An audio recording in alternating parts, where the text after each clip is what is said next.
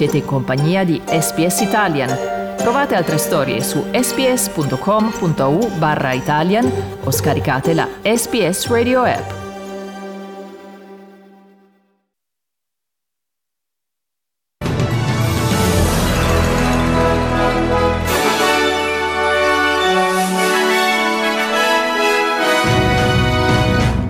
Vittoria a tutti coloro che vorranno entrare nello Stato dovranno munirsi di un permesso. Italia scontro tra governo e regioni sui contenuti del prossimo DPCM. Stati Uniti i democratici presentano una formale richiesta di impeachment per il presidente Donald Trump. E per lo sport Serie A concluso il posticipo della diciassettesima giornata, lo Spezia batte la Sampdoria per 2 a 1. Buongiorno e benvenuti alla seconda edizione del giornale radio di SBS Italian di martedì 12 12 gennaio, presentata in studio per voi da Federico Solchi.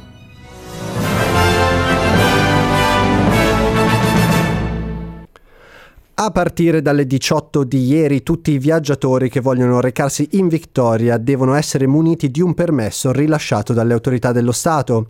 I permessi sono assegnati in base ad un sistema semaforo che vede le regioni australiane classificate come zone rosse, arancioni o verdi in base al rischio della presenza di coronavirus. Gli ingressi per coloro che provengono da zone verdi saranno consentiti senza restrizioni, mentre coloro che provengono da una zona arancione dovranno sottoporsi al tampone ed isolarsi fino a quando non avranno ricevuto un risultato negativo. Le persone provenienti dalle zone rosse, che attualmente includono l'area metropolitana di Sydney e quella di Brisbane, non potranno entrare in Victoria a meno che non saranno in possesso di un'esenzione. Il Chief Health Officer Brett Sutton ha dichiarato che i permessi potranno essere richiesti tramite il sito web di Services Victoria e saranno emessi in pochi minuti. There's always a demand right at the beginning and I think people need to uh, bear that in mind and have patience with the system. Uh, but this is this is a system that's going to be in it for the long haul. Uh, and it'll be a very efficient system going forward. It'll be very agile, and I'm very pleased that the data capture that is inherent in the system means that we can also respond to any changes uh, as required if there are hotspots that um, turn up in future. Spostiamoci ora in New South Wales dove è in corso un'urgente operazione di sequenziamento genomico e di tracciamento dei contatti dopo che un uomo risultato positivo al tampone ha visitato un ospedale ad ovest della città. Un familiare dell'uomo ha inoltre risultato positivo al test.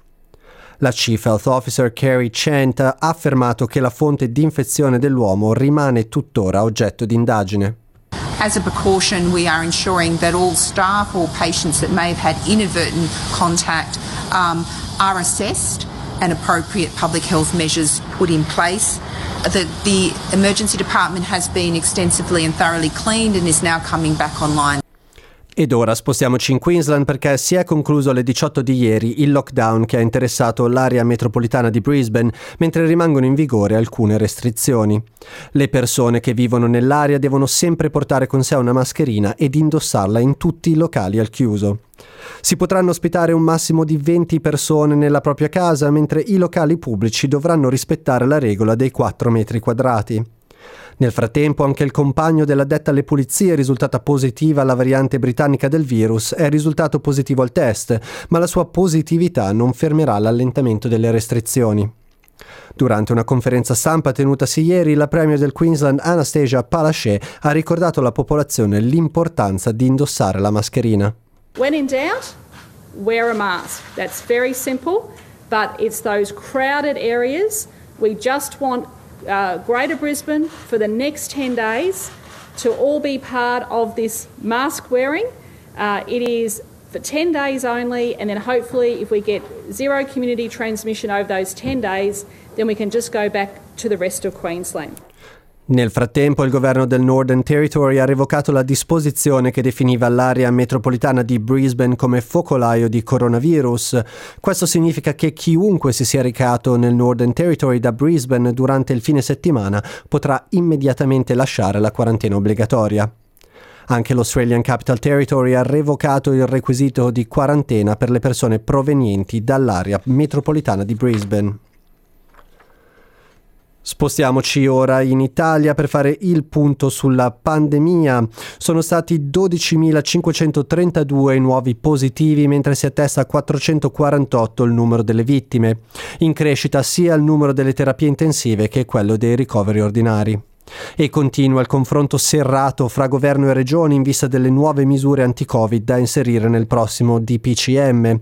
Il ministro Speranza evidenzia che senza la stretta di Natale ora l'Italia vedrebbe numeri molto diversi e spinge per modificare gli indici di rischio per facilitare l'ingresso in fascia rossa e in fascia arancione.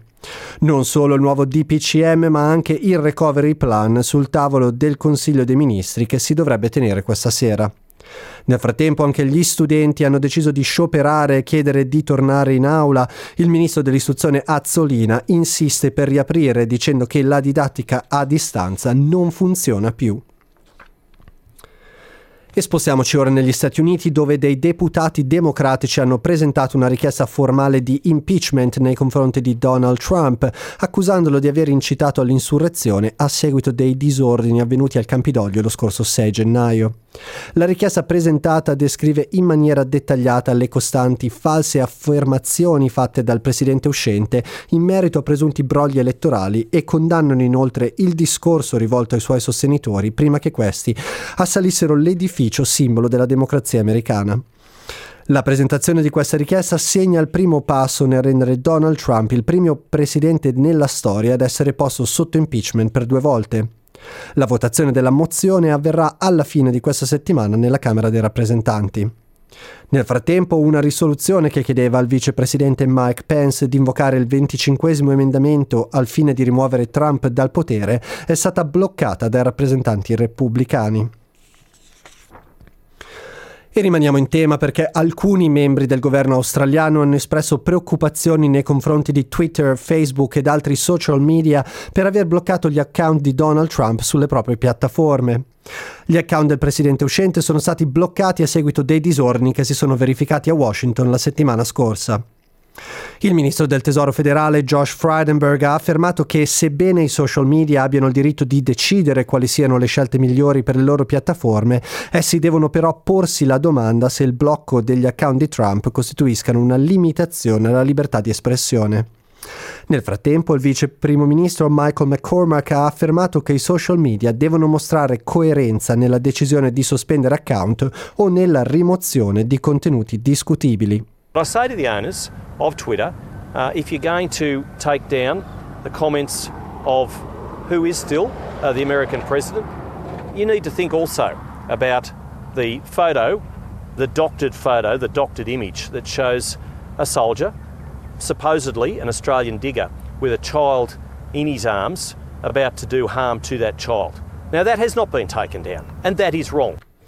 I leader di Russia, Azerbaijan e Armenia hanno firmato un trattato volto a sviluppare le relazioni economiche e le infrastrutture a beneficio dell'intera regione. I leader di Azerbaijan e Armenia si sono riuniti per la prima volta dopo il cessate il fuoco che ha posto fine ad un conflitto di sei settimane nella contestata regione del Nagorno-Karabakh. Il presidente azerbaigiano Ilham Aliyev e il primo ministro armeno Nikol Pashinyan non si sono stretti la mano ma si sono scambiati solo un breve saluto prima di sedersi al tavolo delle trattative con il presidente russo Vladimir Putin. Il presidente russo si è dichiarato ottimista in merito alle future relazioni tra le due nazioni. The pact that we signed today reveals our confidence, as the ceasefire agreement also included removing obstacles in transportation. That will speed up the region's development and improve security.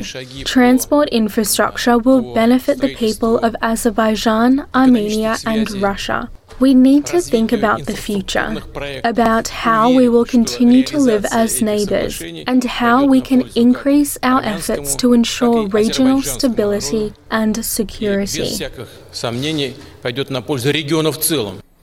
Lo shopping online e la separazione delle famiglie a causa della pandemia sono risultate in un Natale da record per Australia Post, che durante il mese di dicembre ha consegnato oltre 52 milioni di pacchi.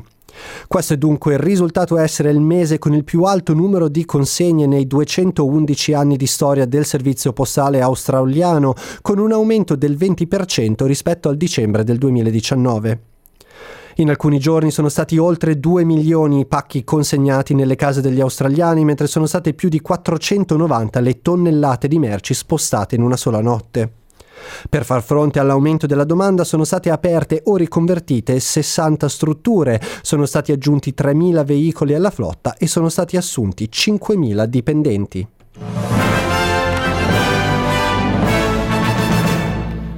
Mercato dei cambi, il dollaro australiano vale 63 centesimi di euro e viene scambiato a 77 centesimi di dollaro americano. Passiamo ora allo sport ed occupiamoci di Serie A. Si è concluso poco fa il posticipo della diciassettesima giornata di campionato con il derby ligure tra lo Spezia e la Sampdoria. Dopo il successo del Maradona contro il Napoli, la squadra di Italiano conquista altri tre punti verso la salvezza, battendo la Samp per 2 a 1. Apre le marcature al ventesimo terzi di testa, immediata la reazione della Samp che pareggia 4 minuti più tardi con un gol in semi rovesciata di Candreva Leva. Nella ripresa Pobega si guadagna un rigore che Enzola trasforma. Lo Spezia vince e sale a quota 17 in classifica, mentre la Samp resta a 20. Concludiamo il giornale radio con le previsioni del tempo per oggi, giornata di sole a Perth, Adelaide e Sydney con temperature comprese tra i 30 e i 33 gradi, giornata nuvolosa invece a Brisbane con una temperatura massima di 29 gradi, piogge sparse a Hobart e Canberra dove la colonnina di mercurio segnerà rispettivamente 21 e 34 gradi. A Melbourne massima di 22 gradi e cielo in rasserenamento. Infine giornata di pioggia sia a Cairns che a Darwin con una temperatura massima di 34 gradi.